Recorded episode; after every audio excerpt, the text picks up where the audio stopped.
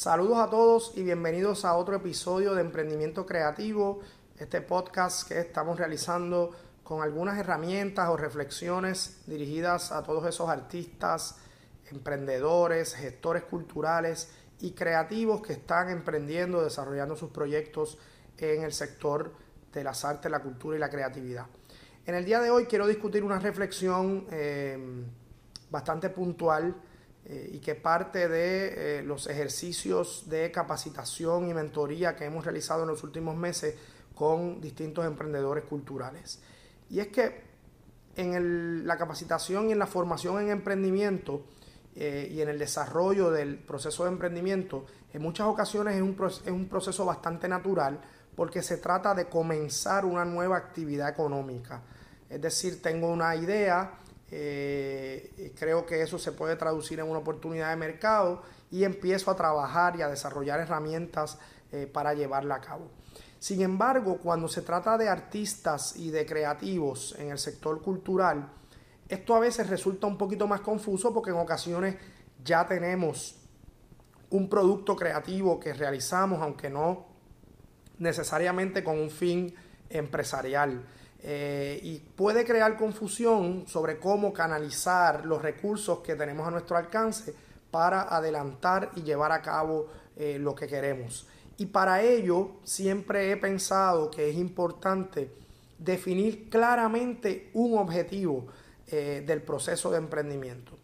Y cuando pensamos en el trabajo cultural, la experiencia me ha llevado a que en la mayoría de los casos los emprendedores tienen uno de cuatro grandes objetivos.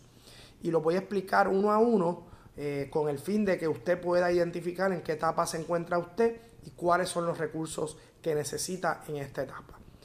Muchos trabajadores culturales, muchos artistas, muchos creativos ya realizan algún tipo de trabajo. Eh, ya crean, ya componen, ya hacen trabajo de artes visuales, ya tienen una experiencia en las artes escénicas, ya trabajan en los medios de comunicación, en el cine, ya hacen trabajo creativo, ya diseñan. Eh, sin embargo, en algunos casos ese producto ya está creado, pero no monetizamos sobre él. Es decir, no estamos generando fuentes de ingreso que nos lleven a un trabajo sustentable.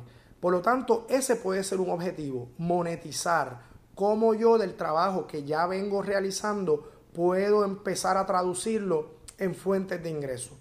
Cómo empiezo a cobrar, cómo empiezo a articular el proyecto eh, en productos eh, que se puedan vender a, un mercado, eh, ya sea un mercado de negocios o un mercado de clientes o consumidores finales, dependiendo del caso, pero monetizar muchas veces es un objetivo eh, principal en los emprendedores culturales.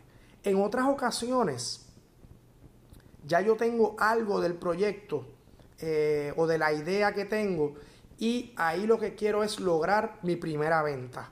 Entonces, eh, yo creo que hay que ser bien claros en que a lo mejor ese es el objetivo una vez yo, yo finalice el proceso por el que estoy pasando. Eso quiere decir cómo yo desarrollo mi propuesta de negocios, la llevo al mercado y consigo ese primer, ese primer cliente que me va a ayudar entonces a desarrollar el negocio. Y ese primer cliente puede ser una empresa, puede ser una contratación, puede ser esa primera producción, puede ser esa primera exhibición, eh, puede ser ese primer eh, contrato para hacer un, un trabajo audiovisual, la primera venta. Ese podría ser el objetivo que estás buscando. En otros casos, donde ya hay una operación y ya tengo ingresos, entonces quizás el objetivo que tengo que plantearme es cómo crecer. Y en el sector cultural y creativo a veces este tema de crecimiento no está tan claro. Pues hay que definirlo claramente.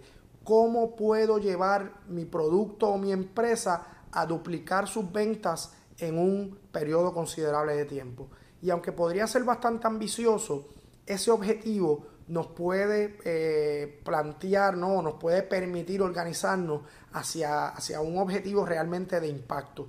Así que aunque parezca eh, un objetivo complejo, esto es precisamente lo que queremos, a lo que queremos exponernos para crecer nuestras empresas.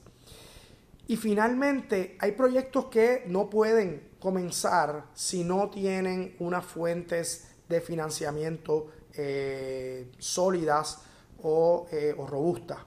Eh, y en ese caso yo creo que es importante que podamos definir el acceso a financiamiento como el objetivo principal de esa experiencia de emprendimiento.